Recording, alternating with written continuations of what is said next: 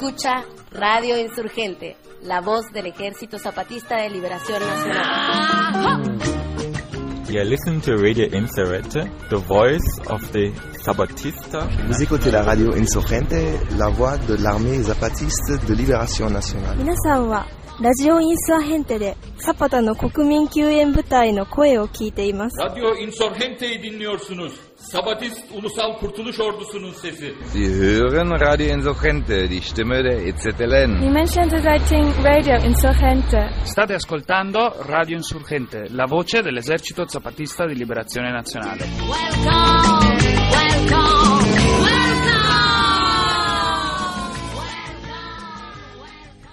¿Qué tal compañeros y compañeras, hermanos y hermanas? Nos da mucho gusto volver a encontrarnos en este día sábado 13 de enero de este nuevo año 2007 que recién comienza.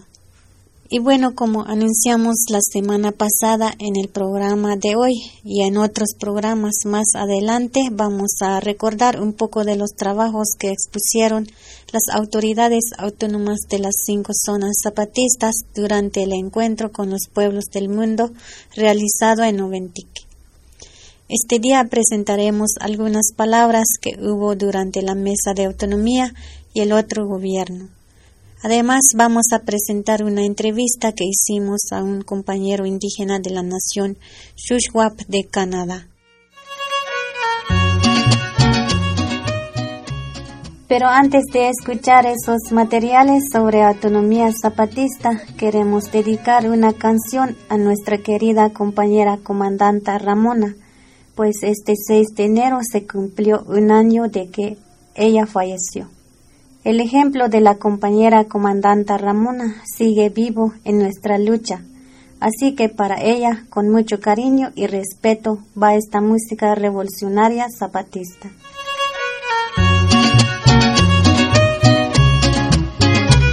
Escuchen esta cumbia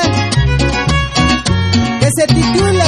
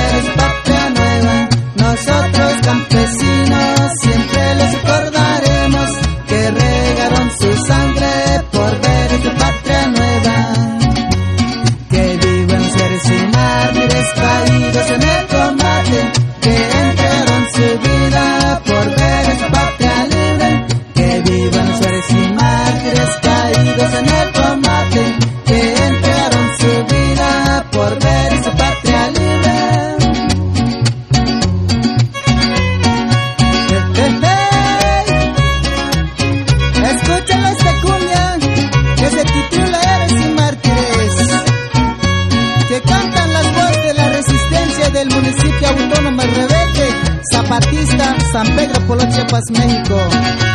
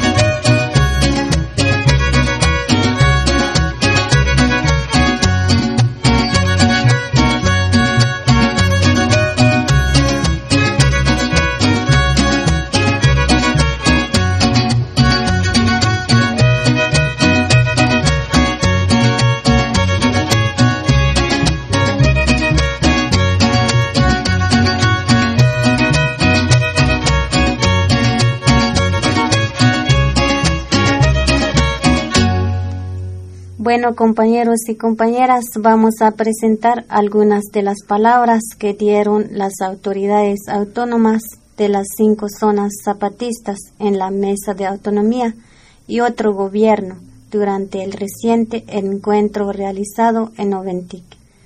Con esta Mesa de Autonomía y otro gobierno se abrieron los trabajos en el encuentro. Allí, representantes de las cinco zonas zapatistas hablaron de sus experiencias en los municipios autónomos y las juntas de buen gobierno. Por parte del Caracol 1, Caracol de la Realidad, participaron dos compañeros autoridades. En esa zona de la realidad se encuentra la Junta de Buen Gobierno hacia la Esperanza y hay cuatro municipios autónomos, Tierra y Libertad, San Pedro, Michoacán, General Emiliano Zapata y Libertad de los Pueblos Mayas. Escuchemos pues un poco de lo que comentó uno de los compañeros de la realidad, el compañero Roel, acerca del reto que tienen los gobiernos zapatistas de impulsar la participación de las mujeres como autoridades y sobre el significado del mandar obedeciendo.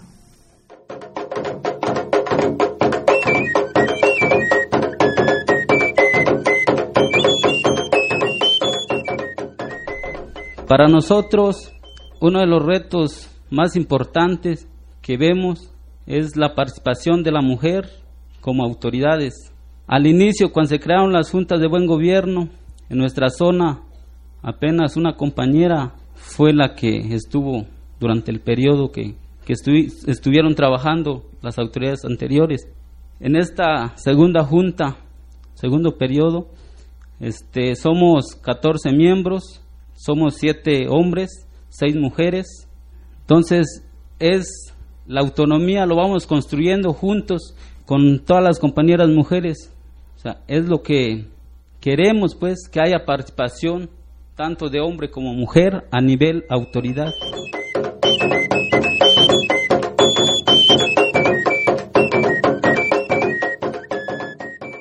También quiero mencionarles de cómo es que lo estamos trabajando, el mandar obedeciendo. Para nosotros el mandar obedeciendo es que el pueblo decide lo que vamos a hacer. Nosotros solamente somos representantes de, de los pueblos. Ellos nos eligen para representar y como juntas es nuestra forma de cómo gobernamos, pero junto con el pueblo. Entonces tenemos claro en nuestra zona siete cosas o siete principios que le hicimos nosotros dentro de el otro gobierno, que es el obedecer y no mandar. O sea, el que, el que manda en sí es el pueblo, nosotros simplemente somos representantes de ellos. Otro es la función también de, de nosotros como otro gobierno, es representar y no suplantarlos. O sea, por eso decimos que somos representantes de ellos. También dentro del otro gobierno, vemos que la autoridad debe construir y no destruir, porque si uno destruye, quiere decir que no somos buenos pues para, para representar. Entonces, una autoridad lo vemos que debe ser constructivo, debe mantener la unidad, también debe servir y no servirse, porque como vemos ahora en, en el sistema en que domina, pues el que se sirve es el que gobierna. Entonces, aquí en el otro gobierno, lo que vemos nosotros es servir al pueblo y no servirse. también tenemos que bajar y no subirnos. Eso lo tenemos claro también como autoridades dentro de, del otro gobierno. Proponer y no imponer. Esas son las cosas que estamos trabajando pues dentro del otro gobierno en la construcción de nuestra autonomía.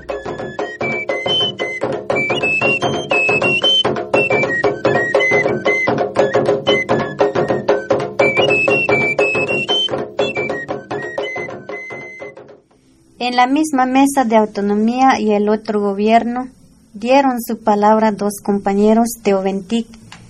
En Oventic se encuentra la Junta de Buen Gobierno, corazón céntrico de los zapatistas delante del mundo. Y hay siete municipios autónomos rebeldes zapatistas. San Andrés Sacamchen de los Pobres, San Pedro Poló, Santa Catarina, 16 de febrero, Magdalena de la Paz, San Juan Apóstol Cancuc y San Juan de la Libertad. Por parte de esa zona de Oventic, el compañero Marcelo explicó cómo hacen los pueblos para vigilar el trabajo de sus autoridades autónomas y también habló de algunas de las tareas que tienen los gobiernos autónomos.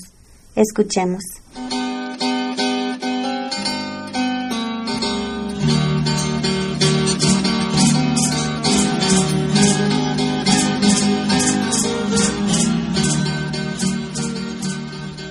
Si la autoridad municipal y la Junta de Buen Gobierno no hace bien su trabajo, se corrompe, cometen injusticia, hay una comisión de vigilancia de los pueblos encargados de observar el buen funcionamiento de estas autoridades. Y son los compañeros y compañeras, cada municipio, regiones, zapatistas, los que hacen este trabajo de la vigilancia en el Garcol, en los municipios. La tarea de las autoridades autónomas municipales es atender los problemas y las necesidades del municipio y además convocar asambleas cuando hay necesidad y a través de las autoridades de la comunidad mantienen vivas las buenas tradiciones y fortalecen las culturas de nuestros pueblos porque sin ella seríamos un pueblo sin vida, sin futuro, sin esperanza de un mundo mejor.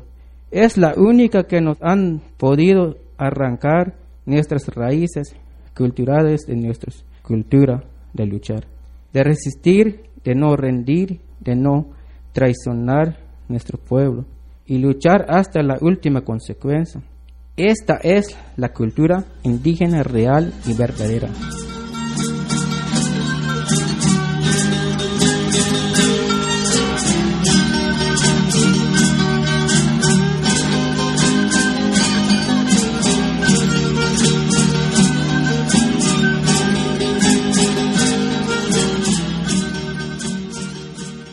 Las autoridades autónomas no reciben ningún sueldo como el gobierno oficial.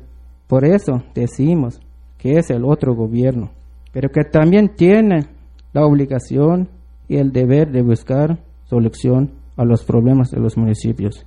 Controlar los proyectos existentes, buscar algún proyecto económico nacional e internacional para apoyar a los municipios autónomos tanto en la salud, educación, agroecología, etc.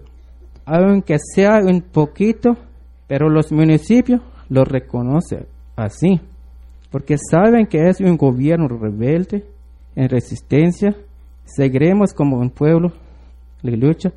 Los pueblos indígenas, rebeldes, zapatistas, estamos siempre dispuestos a seguir adelante en nuestra lucha.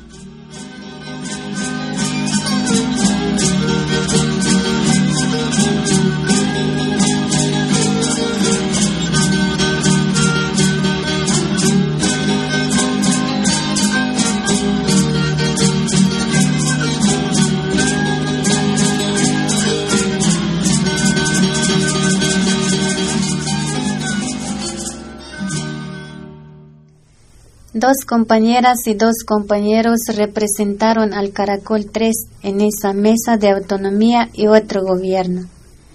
En la Garrucha se encuentra la Junta de Buen Gobierno El Camino del Futuro y hay cuatro municipios autónomos. Ricardo Flores Magón, Francisco Gómez, Francisco Villa y San Manuel. Escuchemos un poco de lo que habló el compañero Elías de la Garrucha acerca de la honestidad que debe de existir por parte de los gobiernos autónomos y sobre lo que significa la autonomía por la que hemos luchado los zapatistas todos estos años.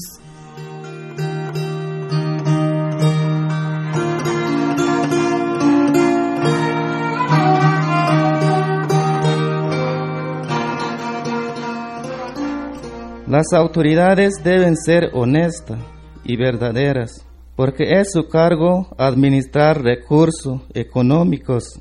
Es su responsabilidad hacer un buen uso de ese recurso, no malgastarlo, no despreciarlo y mucho menos robarlo o aprovecharlo personalmente. Las autoridades cuando hacen propuesta a su pueblo debe tenerlos bien analizados cuáles son las ventajas, cuál es el objetivo y explicarle a su pueblo con buena política, dándole a entender las razones por las cuales la propuesta es la mejor para el pueblo.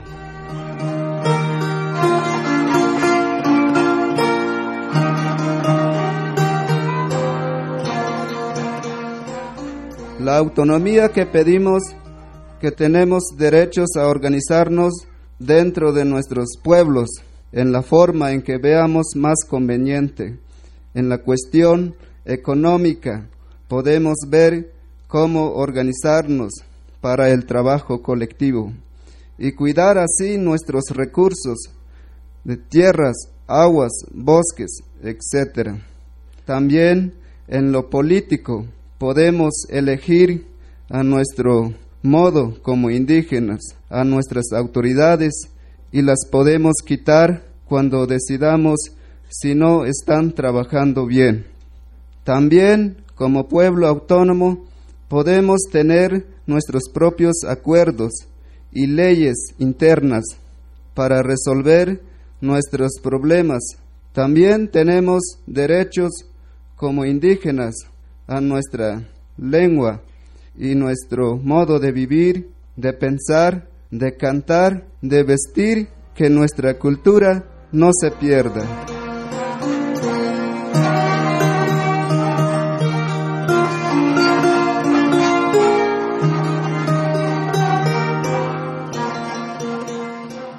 No es que estamos en contra de la soberanía del país, ni porque queremos separarnos del país, para formar una nación aparte. Pero lo que sí estamos seguros es que al darnos la autonomía se fortalecerá la democracia en nuestro país, se fortalecerá la unidad nacional, porque habrá igualdad, habrá más democracia, justicia para los pueblos indígenas, que hasta ahora nos han tenido olvidado y sin ser tomados en cuenta, sin participar en la vida de esta nación que amamos y respetamos y que históricamente hemos defendido.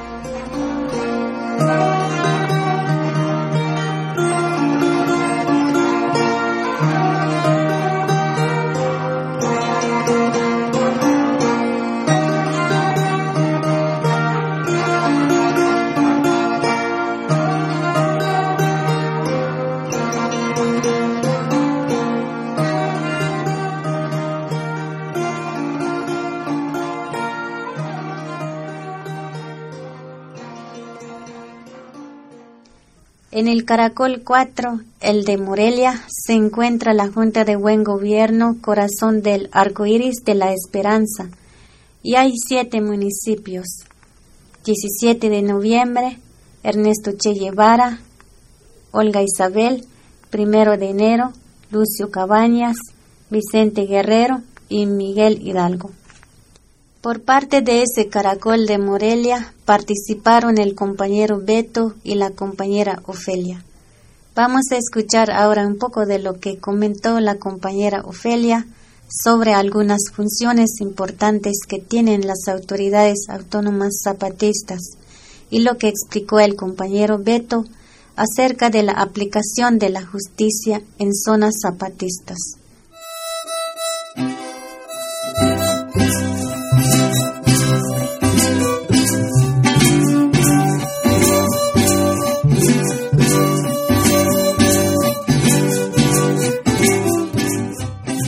Como Junta de Buen Gobierno, una de nuestras funciones es impulsar y desarrollar a los pueblos y a los municipios del mejoramiento de la autonomía. Desde este espacio y en coordinación con los pueblos, de los pueblos para los pueblos y a través de sus comisiones municipales y comisiones de zona. Nos gobernamos y practicamos no lo que decimos, sino lo que hacemos. Practicamos pues el obedecer lo que los pueblos mandan, lo que se necesita y lo que les sirve a nuestros pueblos. Otra función que practicamos es el distribuir de forma equitativa los recursos económicos que gracias a la solidaridad de hombres, mujeres, niños y ancianos de nuestro país, México, y el mundo, de colectivos, organizaciones e individuos. Nos hace llegar ya sea de manera directa o a través de otros medios.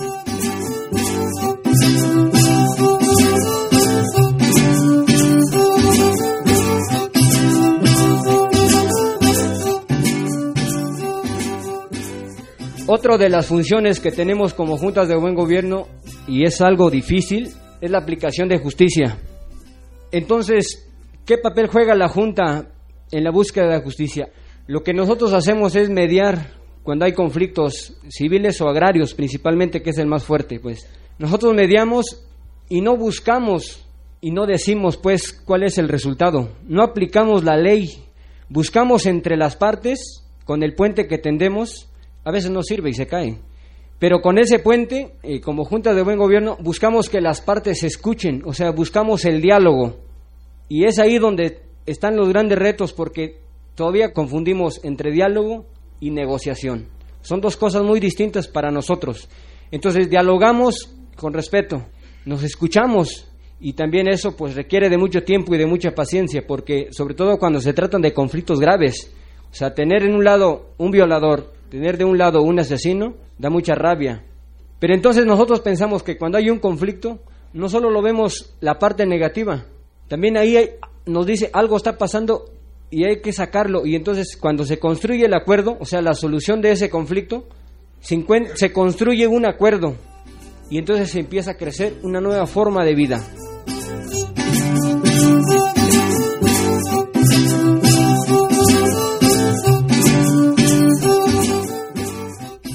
Más difícil y lo más cabrón es cuando llegan algunas organizaciones institucionales, o sea, priistas, y dicen, queremos que resuelvan nuestro asunto.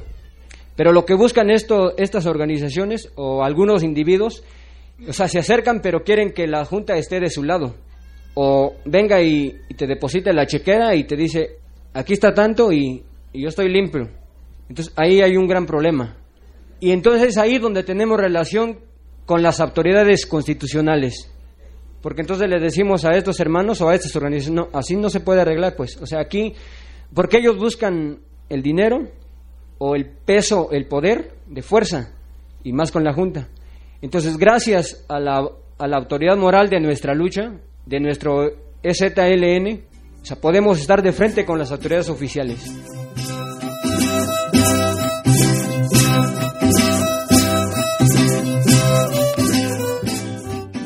Falta mucho por hacer en la aplicación de justicia. Hemos cometido errores. Hay cárceles en, nuestras, en nuestros municipios autónomos. Pero esas cárceles, si lo queremos ver así, lo veamos como cárcel de cuatro paredes. Y solo solo ocupamos ahí ese espacio en casos muy necesarios o muy urgentes. Por ejemplo, que ahorita está la cosa que arde, no lo puedes contener el asesino o el violador. Entonces lo, lo guardas un rato ahí. Y no se castiga, o sea, no paga su castigo pues encarcelado. Nosotros pensamos que la manera como reconocemos, como reconocen los hermanos, hasta la práctica ahí hemos llegado, es que van reconociendo poco a poco y hacen trabajos colectivos para la persona afectada según la situación del, problema y trabajos colectivos que le sirva al pueblo o al municipio o la parte afectada. Nosotros resolvimos un caso y lo rehabilitamos el, los compañeros que fueron asesinos, fueron civiles. Todos los, hermanos se acercaron a nosotros y dijeron, es que con el institucional es el dinero el que habla.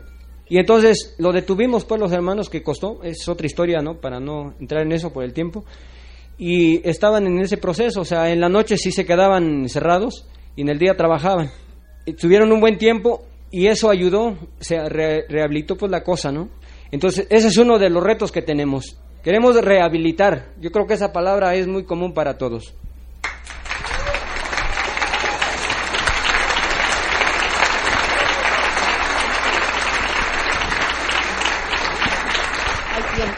Bueno, otro. Nosotros compartimos una frontera con nuestros vecinos y hermanos de Guatemala, con los que trafican personas indocumentadas. Vamos a decir así que no es, no es bien así, pues.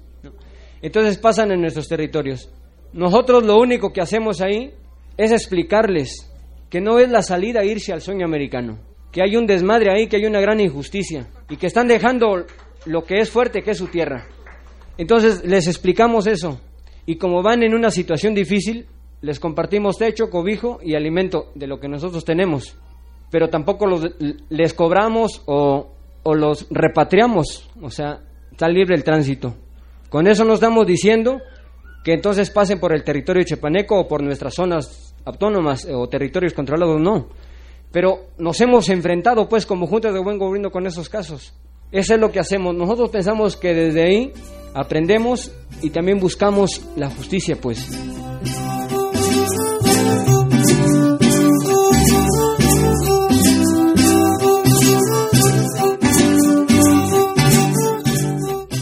Y por último, aunque nosotros no podamos cambiar el mundo, lucharemos para que el mundo no nos cambie a nosotros. Y en las trincheras donde se esconda la razón, se conviertan en palabra. Desde este espacio digno y rebelde de Oventic, Morelia, Chiapas, 30 de diciembre de 2006.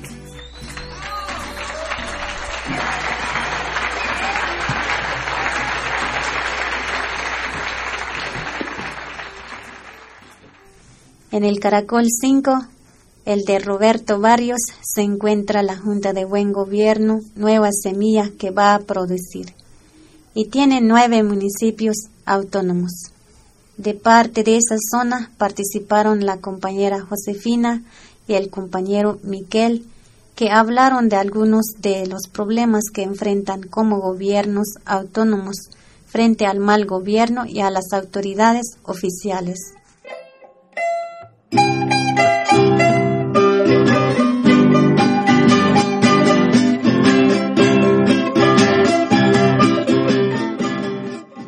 Aquí estamos para seguir resistiendo, aunque el mal gobierno nos quiere comprar la conciencia, pero nunca nos vamos a volver a dejarnos otra vez. También el mal gobierno hace exigir también que se destruya el pueblo.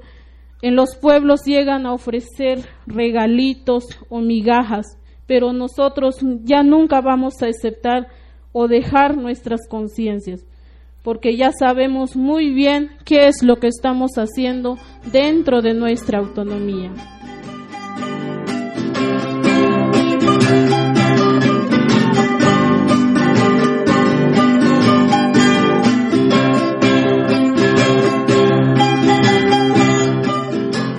Como otro gobierno, como dice, es difícil gobernar, es cierto, porque el otro gobierno, como gobierno federal, no nos quiere ver que nosotros mismos gobernamos a nuestro pueblo.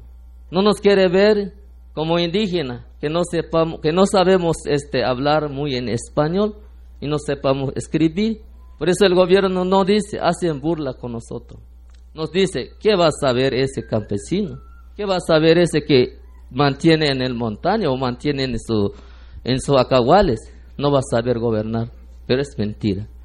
Pero más o menos como nosotros como como autoridades autónomas, como la Junta de Buen Gobierno, estamos dando corazón a ellos, no al como ellos, porque ellos no nos buscan. Por eso nosotros a veces llegamos un tiempo en relación cuanto hay este enfrentamiento, cuanto hay problema por parte de como ya más o menos el más problema que estamos viviendo en zona norte es porque nosotros como estamos en la resistencia no estamos pagando impuestos por el razón que el gobierno no han cumplido su compromiso que firmó en San Andrés de la Raizar. Por eso, a veces nosotros sentamos en diálogo a decir que nosotros tenemos buena voluntad para sentar y hablar y platicar, pero a veces nos escucha un rato, pero después rompe esa relación otra vez.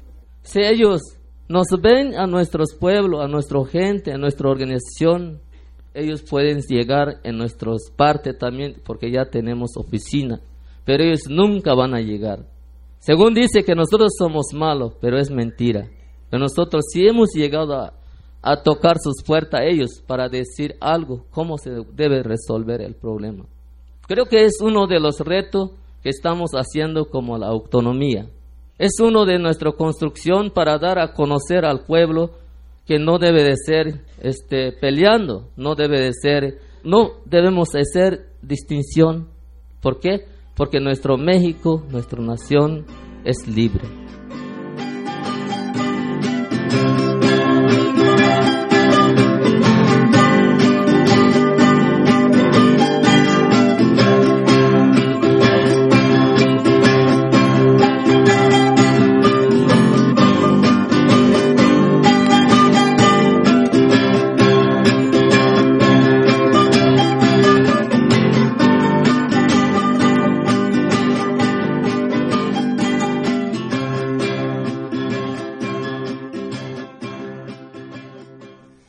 Al final de las participaciones de los compañeros y compañeras autoridades zapatistas, hubo una ronda de preguntas que hicieron los compas visitantes sobre el mismo trabajo de los gobiernos autónomos. Vamos a escuchar algunas de esas preguntas que fueron respondidas por los propios compañeros y compañeras que expusieron sus trabajos. ¿Cómo lo hacen que las juntas del buen gobierno es un liderazgo colectivo, o sea, para que el, para que el poder no sea concentrado en unas cuantas personas? Bueno, este, pues como habíamos dicho, pues que las juntas de buen gobierno no son ellos los que deciden, pues, sino es el pueblo, ¿verdad? Entonces no queremos concentrar ahí, pues, que ellos que toman la decisión, sino que el pueblo tiene que decidir. Entonces, cuando ven que algo mal está eh, pasando, pues eso es el pueblo, tiene el derecho de decirle, bueno, pues por ahí no, sino que tienes que hacerlo como debe de ser. Pues si no obedece, pues lo tienen que sustituir por otro porque tienen que hacer las cosas bien. Entonces no que no no queremos caer en ese error que que solo la junta decide por todo, sino que tiene propuestas hacia los pueblos, que manda la propuesta hacia los pueblos y los pueblos lo viven y lo analizan que está bien, entonces se aprueba, ¿va? Pero la, la Junta nada más propone, no impone, pues, ¿va? Entonces, este, si el pueblo ve que la Junta de Gobierno o cualquier autoridad no están funcionando bien, pues tiene el derecho de sustituirlo. Han pasado casos también, pues, que, que se han este, quitado la chamba por no lo quieren hacer bien. Entonces, es por eso que no queremos caer en ese, en ese sentido. El, hay, el, siempre el pueblo mantiene vigilados a sus autoridades, pues. Entonces aquí no hay un, ni un alto ni un bajo, sino que todos somos iguales como autoridades, no como junta de buen gobierno, pues vamos a ser los más chingones, ¿va? sino que somos, somos iguales, que todos valemos iguales, pues no sé si re, responde a la pregunta. El narcotráfico corrompa los gobiernos, Chiapas es fronteras y vive mucho, hace problemas. ¿Cómo se han protegido los gobiernos zapatistas de este problema? Nosotros tenemos una parte de territorio en, entre Chilón, Bachajón. Y nosotros, es una pregunta bien importante, pues, porque primero desarrollar la autonomía ahí donde es una zona de conflicto de paramilitares es muy difícil, pues, pero se está haciendo. Primero, como organización, no permitimos, ahí sí textualmente decimos, está prohibido pues la siembra y el consumo de la droga. Es ahí pues donde entra lo que nosotros decimos la guerra de baja intensidad. O sea, a través de los paramilitares meten la semilla y en ese momento nosotros lo primero que hacemos es declaramos y lo decimos y lo mantenemos pues que no, no permitimos eso. O sea, está prohibido pues en nuestros territorios. Y desde luego que hay una organización de cuidar, de velar nuestros territorios, sobre todo las tierras recuperadas, porque ahí sí quiere entrar pues el enemigo con esa semilla. Eso es nuestra experiencia en, nuestras, en nuestra zona. ¿Cómo se capacitan las personas que forman las juntas del buen gobierno? Voy a responder eso, compañeros y compañeras. Pues nosotros, la, o sea, como miembros de la Junta de Buen Gobierno, no somos capacitados, sino que hay algunos compañeros o compañeras no saben leer ni escribir, pero sí de pensar sabe. Por eso nosotros, hombres y mujeres, participamos y entonces, aunque no sabemos leer, pero sí damos la propuesta por cualquier cosa. Y también hay veces que no sabemos hablar así en Castilla, pero aunque sea en nuestro idioma, sí damos la propuesta o damos la respuesta. Es así, compañeros, pues aquí no somos capacitados. Conforme el trabajo, vamos aprendiendo en las prácticas también. Es todo, compañeros.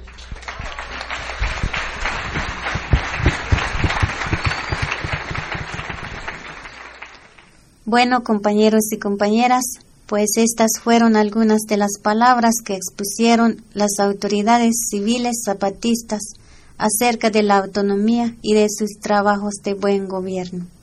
El próximo programa vamos a recordar lo que dijeron las autoridades autónomas sobre el trabajo de educación en las cinco zonas zapatistas. Por lo pronto vamos a dedicar la siguiente canción a las bases de apoyo zapatistas, a las autoridades autónomas que trabajaron mucho para presentar sus trabajos a los y las compas asistentes en el encuentro de Oventique. Hermano, dame tu mano, vamos juntos a buscar una cosa pequeñita que se llama libertad. Esta es la hora primera, este es el justo lugar. Abre la puerta que afuera la tierra no aguanta más. Mira adelante, hermano, es tu tierra la que espera, sin distancias ni fronteras, que pongas alta la mano, sin distancias ni fronteras. Esta tierra es la que espera que el clamor americano le baje pronto la mano al Señor de las cadenas. Vétale a la marcha vétale al tambor, vétale que traigo un pueblo en mi voz, vétale a la marcha, vétale al tambor, vétale que traigo un pueblo en mi voz.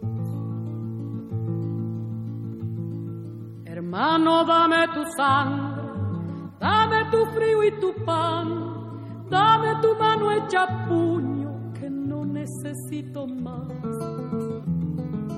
Esta es la hora primera, este es el justo lugar, con tu mano y con mi mano, hermano, empecemos ya. Mira adelante, hermano, en esta hora primera apretar bien tu bandera, cerrando fuerte la mano que apretaba tu bandera en esta hora primera, con el puño americano le marqué el rostro al tirano y el dolor se quede afuera. Déjale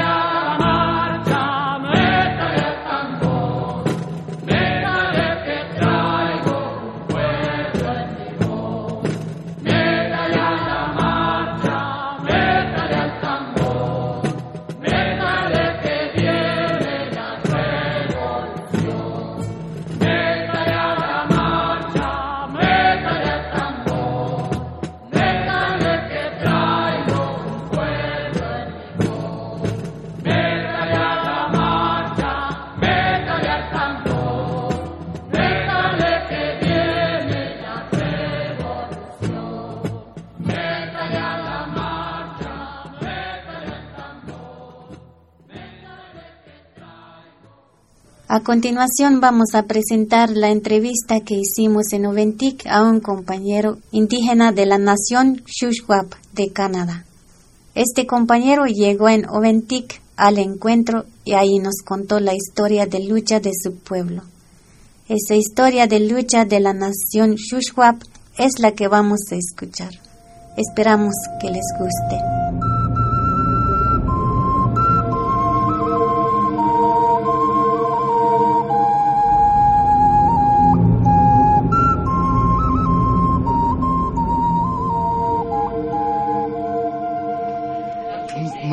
Is uh, Squelka from the Shuswap Nation. My name is Wolverine. Mi nombre es Wolverine y soy de la nación Shuswap. Well, I guess we'll have to go right back into history. Voy a empezar a platicar una historia. The, first contact with, with white people, our first agreement. El primer eh, contacto que hubo con los europeos y el primer acuerdo que se hizo fue 1832 con el gobernador Douglas en el área Shuswap. Y eso es, es un acuerdo que se llama el, el Black Dome, este, como domo negro, de, es, es una montaña. Y ese acuerdo fue entre cinco naciones de, del norte de este territorio Shuswap. And, and then what, what you would call the medicine. 1846, el tratado que se firmó se llama la línea de medicina. Esa línea de medicina también se conoce como- por el gobierno como el Tratado de Oregón. Y este, este tratado se hizo sin consultar a los pueblos indígenas de la- del territorio.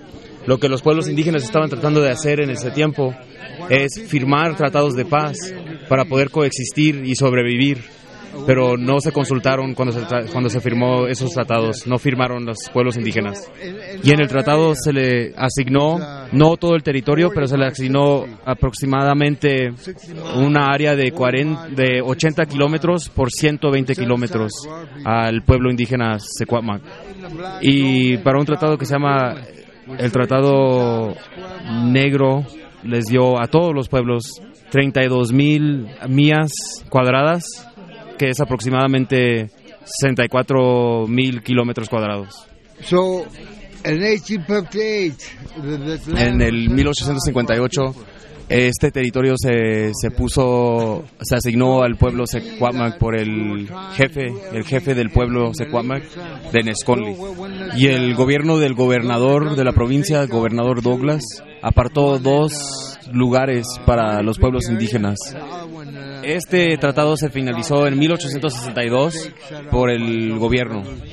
Y en vez de reconocer el título de los pueblos indígenas y el título a la tierra, el gobierno formó reservas o reservaciones que los pueblos indígenas los llaman campos de concentración. We number in about 33 communities. En el tiempo que los metieron a los campamentos de, de concentración para oprimirnos, éramos 33 comunidades de la nación Shuswap. En este mismo tiempo fue cuando se descubrió el oro en la área del valle de Fraser y el río de Fraser.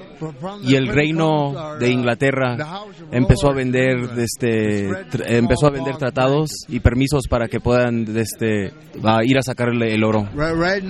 Ahorita en ese tiempo somos 17 tribus de parte de la nación Shuswap.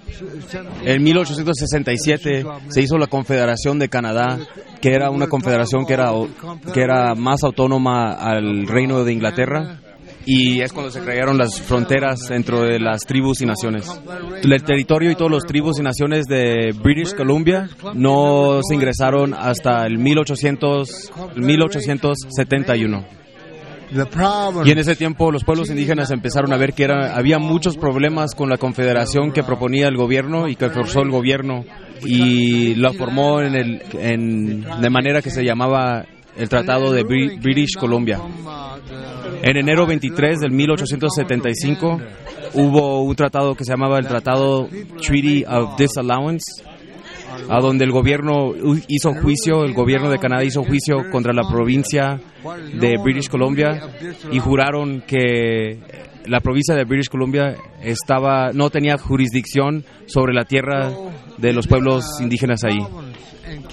Y en respuesta a esto, las provincias de Canadá trabajaron juntas para hacer, para crear un acto que se llamaba el Acto de los Indios y que el gobierno de ca- canadiense ya había jurado que era inconstitucional. Y así se llevó a cabo el robo de las tierras indígenas de la provincia de British Columbia.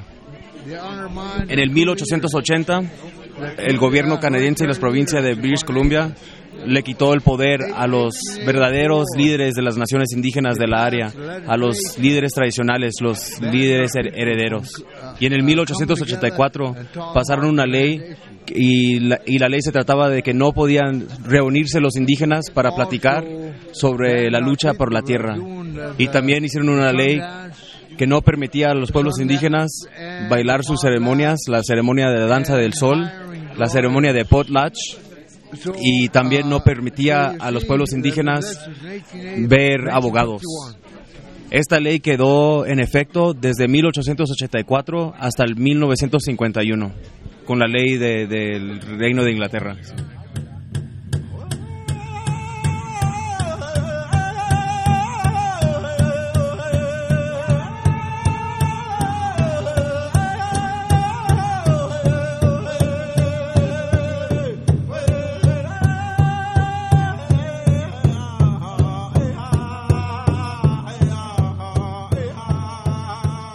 Now we will go in uh, 1927. What is known Vamos a platicar sobre las leyes que se llaman potlatch de ceremonia y que pasaron en el 1927. Y esta ley les afectó a todos los indígenas de la área de British Columbia en el 1927 y que se llamaban las leyes del potlatch que no permitía a ningún indígena celebrar cualquier ceremonia, la ceremonia del longhouse o la ceremonia del small house. Todas estas leyes por fin, se por fin fueron quitadas por el gobierno en el 1951.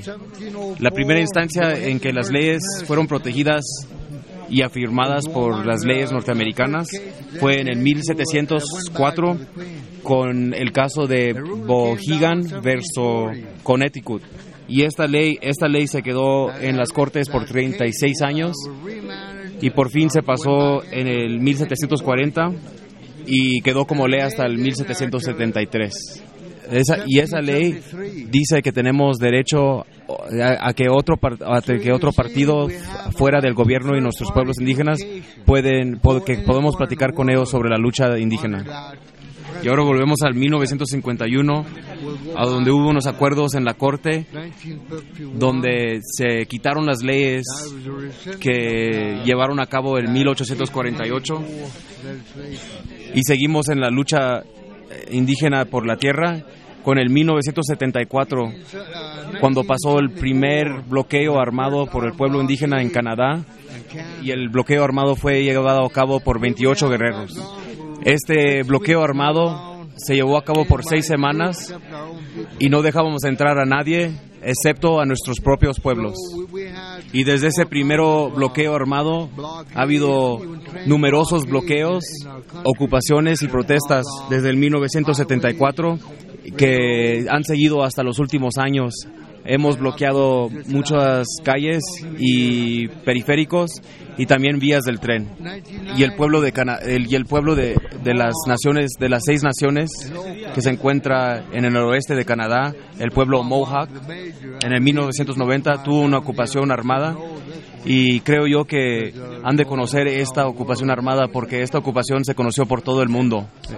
Y en apoyo al pueblo Mohawk que llevaba la confrontación y la ocupación armada en su, en su tierra, armamos ocupaciones y bloqueos en nuestra propia tierra para estar en solid- solidaridad con ellos. Y seguimos apoyando la lucha del pueblo Mohawk en solidaridad y todos los pueblos indígenas de Canadá y su lucha por la tierra. Y en el 1992 fuimos a 42 cortes de todo el mundo y ellos juraron en nuestro favor contra Canadá en la cuestión de la lucha por la tierra y la juris- jurisdicción de la tierra. También fuimos a las Naciones Unidas y ellos también juraron en favor de los pueblos indígenas y, y su juri- jurisdicción sobre la tierra. Fuimos a cortes locales, regionales y internacionales y fue grabado y tenemos evidencia que fuimos a todas estas cortes y cada vez que íbamos a todas estas cortes juraban en favor de los pueblos indígenas del territorio de Canadá. Lo que vimos en las Naciones Unidas es que no fue, no fue bastante para satisfacer lo que queríamos ver sobre sus leyes y entonces fuimos a un, a un convenio de pueblos indígenas en, en Albuquerque, Nuevo México, en 1993. En este convenio de pueblos indígenas hubo representación de todos los pueblos del continente, desde Alaska hasta Tierra del Fuego, Suramérica, y desde el este al oeste del continente también. Ahí los vimos con personas de los pueblos mayas de Chiapas. Eran tres parejas que fueron a dar testimonio al convenio indígena en Albuquerque, Nuevo México, en el 93. Uno de los guerreros mayas allí platicó con nuestro pueblo y, dio el testimonio de la opresión y de la lucha por la tierra aquí en Chiapas y los dijo a todos los ancianos de los otros pueblos indígenas que quizás esta vez iba a ser la última vez que se iban a ver porque a la próxima vez quizás iban a estar caminando por las estrellas. Y la respuesta al testimonio de los pueblos y guerreros mayas en la Junta de Albuquerque, Nuevo México, en el diciembre 22, 93, la respuesta se nos dio cuando vimos las noticias el primero de enero de 1994 en el Año Nuevo.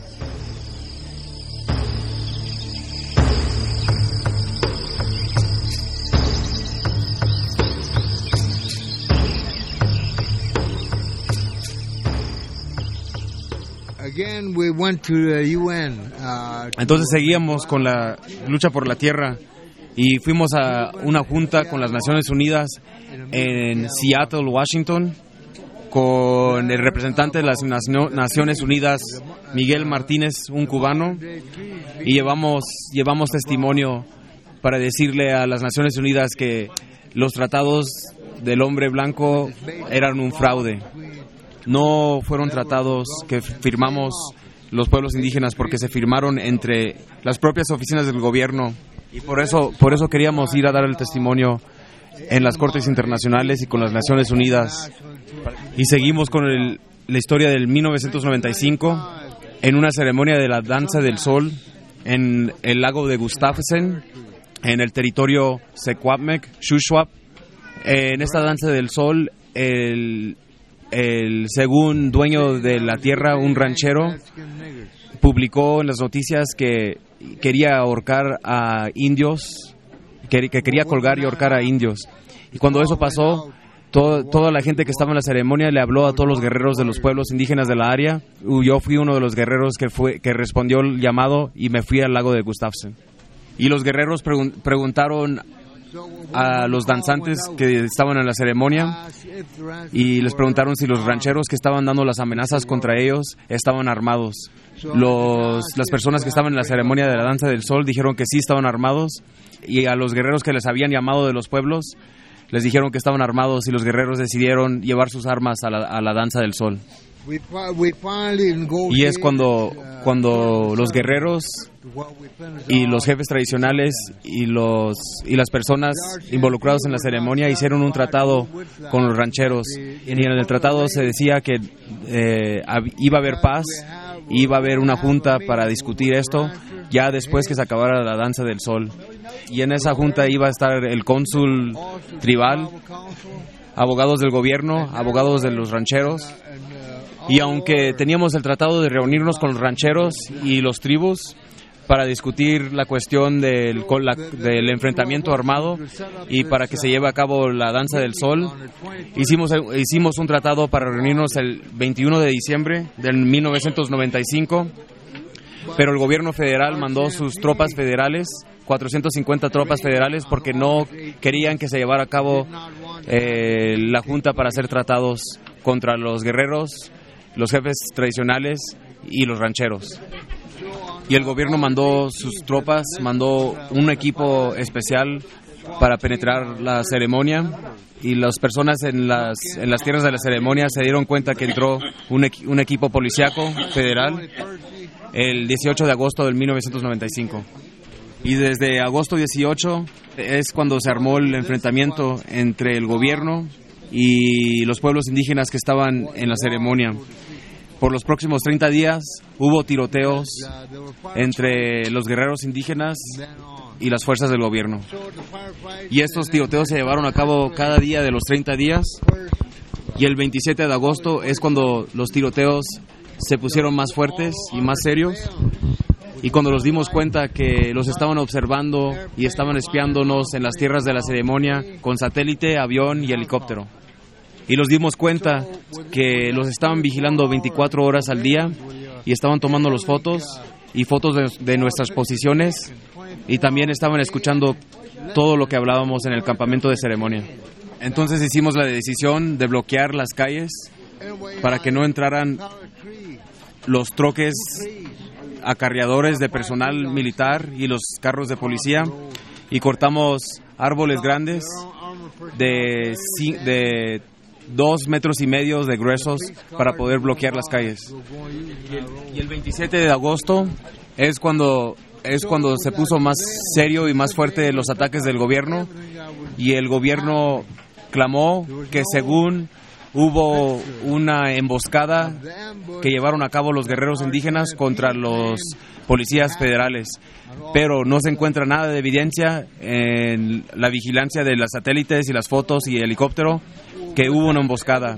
Ya después de que se llevaron a cabo las cortes contra los guerreros indígenas, li- liberamos los cassettes, fotos, cassettes de audio y video y los dimos cuenta que los policías federales no tenían pruebas que hubo una emboscada contra sus fuerzas por parte de los guerreros indígenas y también los dimos cuenta que era una campaña de contrainsurgencia que llevaban a cabo contra los guerreros indígenas allí y que em, iban a empezar a usar esa evidencia y lo que aprendieron en el lago de Gustafsson, en el enfrentamiento del lago de Gustafsson, para usar como tácticas de guerra de contrainsurgencia contra todos los pueblos indígenas o cualquier pueblo indígena en Canadá que, que se levante. Y ese mismo día que, que el gobierno dijo que hubo una supuesta emboscada entre los guerreros indígenas contra las, los policías federales, el periódico de Vancouver, que se llama El Sol de Vancouver, sacó un artículo que decía que las fuerzas federales y policías federales habían declarado guerra contra los pueblos indígenas de British Columbia. Ya cuando vimos estas noticias en el periódico que las fuerzas federales habían declarado guerra contra los pueblos indígenas, el día de agosto 27 de 1995, todos los guerreros y todas las personas indígenas en el campamento los enojamos mucho. Y, y- y siguió hasta el día 4 de septiembre, cuando hubo un enfrentamiento, un enfrentamiento más grande entre, las, entre los policías federales y los guerreros indígenas, porque entraron con tanques para transportar a militares al campamento de ceremonia. Y se dio permiso por la única persona que podía firmar esta orden, que es el presidente, el primer ministro de Canadá. Se dio la orden que entraran las fuerzas especiales, un comando de las fuerzas especiales al campamento de ceremonia el día de septiembre 4, 1995.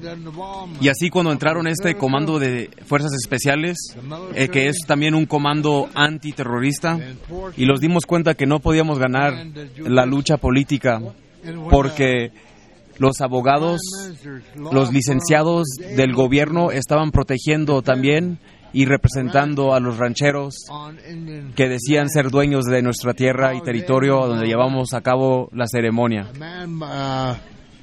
Y es cuando juró la Asamblea de las Naciones Indígenas de Canadá, que- que una asamblea que representa las 620 tribus y naciones de Canadá.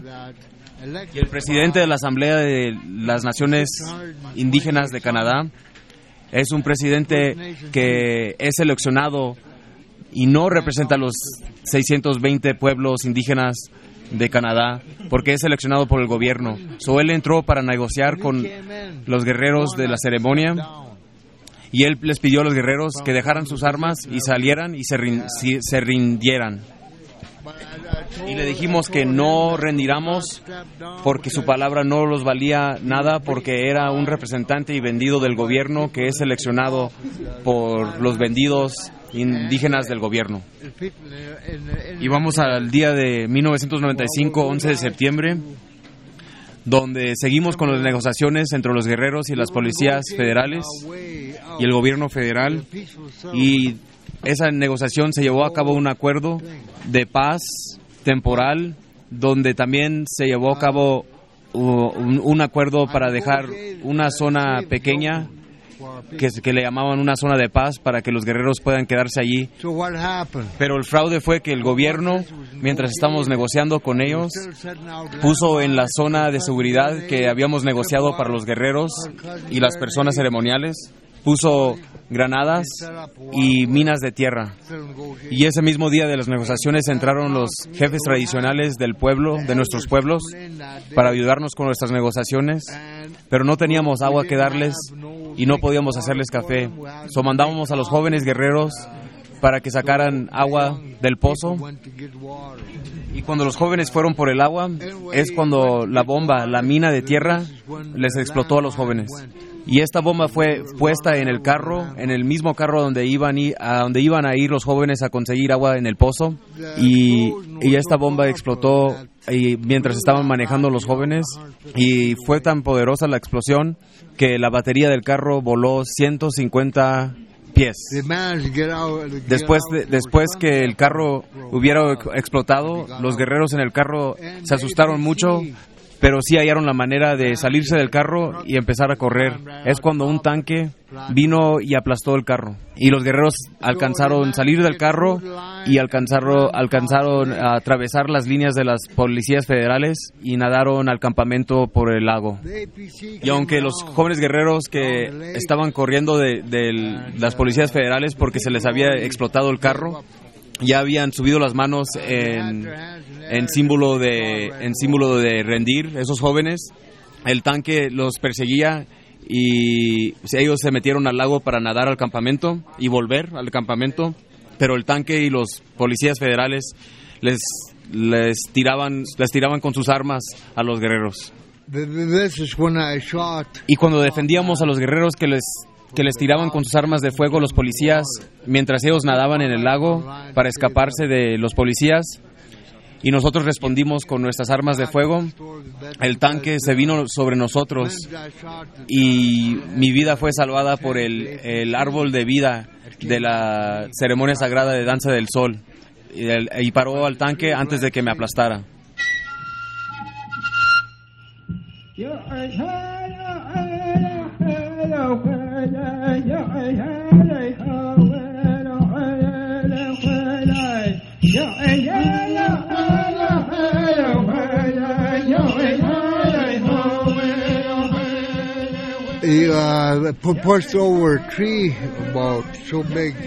Y cuando venía el tanque sobre mí, desde lo paró el árbol de la vida de la, de la ceremonia de la danza sagrada y se atoró el tanque allí. Güey, Y este tanque pesa 13 toneladas. Y es cuando nos dimos cuenta que el tanque estaba atorado en el, en el árbol, en el árbol de la vida. Y, y también nos dimos cuenta que no solo estaba atorado, que también estaba dañado, porque el árbol había dañado el contenedor de aceite del tanque, so no se podía y el tanque ya no se podía mover. Y es cuando los guerreros fueron hacia el tanque y para decirles la historia del tanque, hay 20 militares, 20 policías federales adentro del tanque del tanque atorado que estaba atorado en este tiempo. So, los guerreros fueron hacia el tanque y los y los y tomamos posición atrás del tanque para que no pudieran abrir las puertas los soldados y estaban todos todos los soldados atrapados en el tanque. Cuando tomamos posiciones sobre el tanque para atrapar a los soldados adentro, tres más tanques se fueron contra nosotros. Y esto es cuando hubo un tiroteo muy grande, a donde muchos de los balazos fueron... Y esto es cuando fue el tiroteo más grande.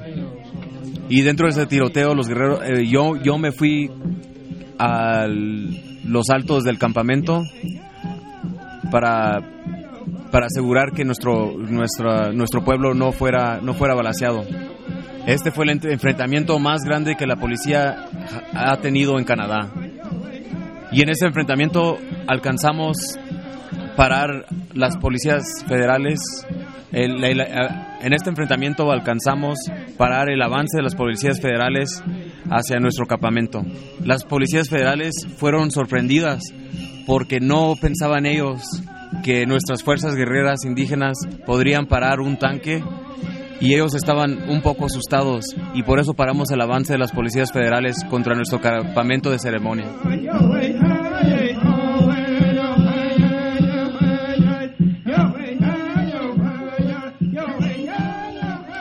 After that, RCMP uh, tried to negotiate. Esto forzó a las fuerzas federales que negociaran con nosotros. Y en estas negociaciones, las fuerzas federales nos pidieron que sí que queríamos en el campamento. Les dijimos que queríamos que se respetara la zona de seguridad para el pueblo en el campamento que estaba llevando a cabo la ceremonia y que también queríamos productos de tabaco. Y entonces el gobierno y las policías federales se sorprendieron y dijeron, ¿es todo lo que quieren? ¿Solo la zona de seguridad y productos de tabaco? Y yo les dije, pues doblen la orden de los de productos de tabaco y también dejen a los familiares de los guerreros venir a visitarlos en el campamento. Dijo, pues no les puedo cumplir estas demandas ahorita, pero deja llevarlo a mi alto, a mi comando superior. Y yo les dije, yo pensé que usted era el, el nego- negociador, que usted iba a cumplir con lo que quería negociar, porque usted vino a negociar con nosotros. No estamos negociando nosotros con usted, ustedes están negociando con nosotros. Estaba grabando todo lo que estábamos platicando en las negociaciones, así para que haga evidencia en la corte cuando se llevara a cabo la corte sobre este enfrentamiento.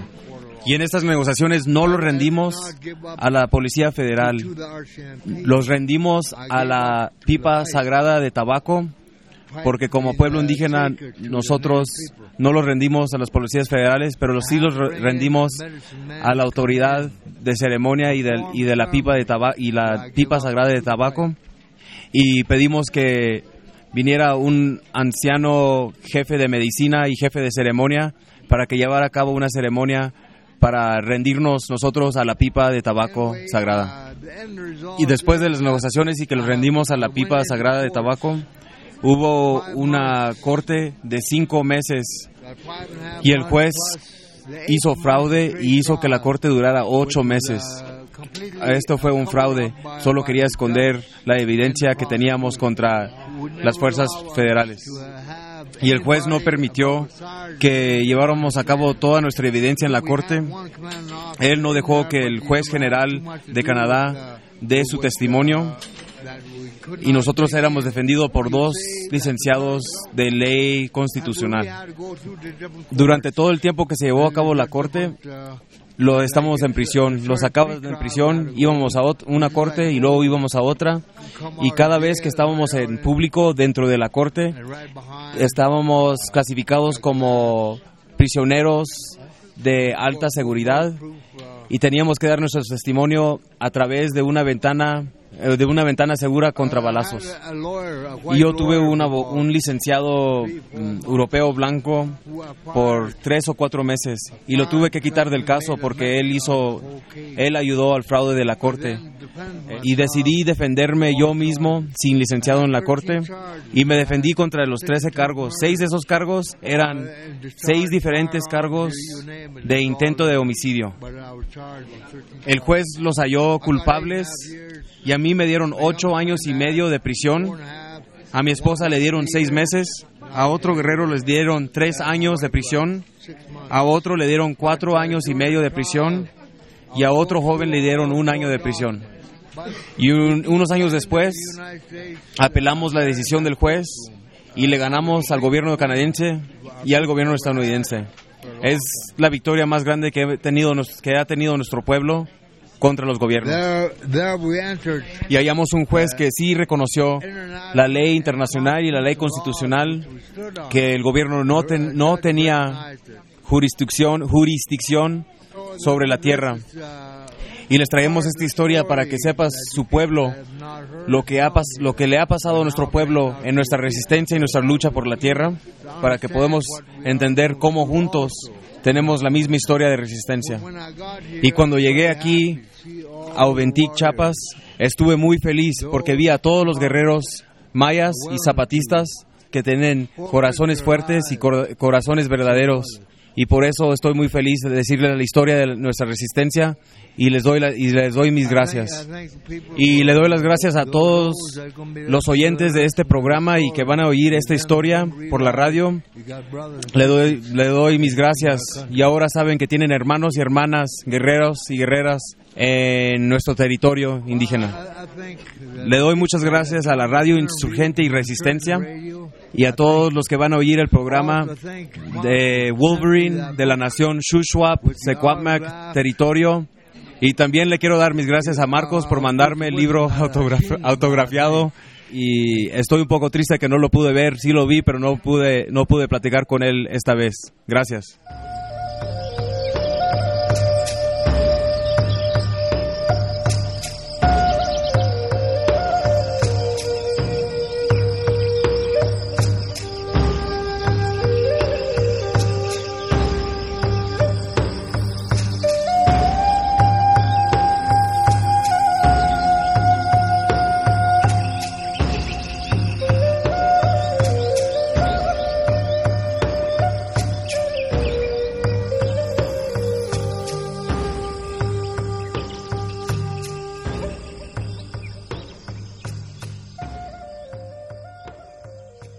Pues esta fue la historia que nos contó el compañero de la nación Shuswap sobre la lucha de su pueblo.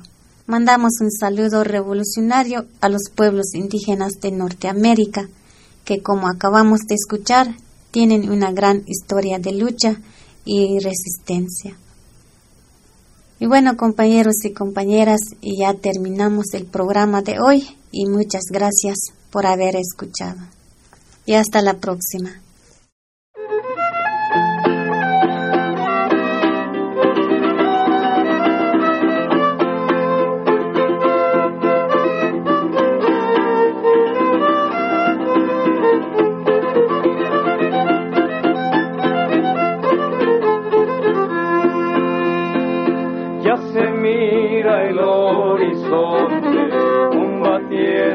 Combatiente zapatista, el camino marcará los que vienen más atrás.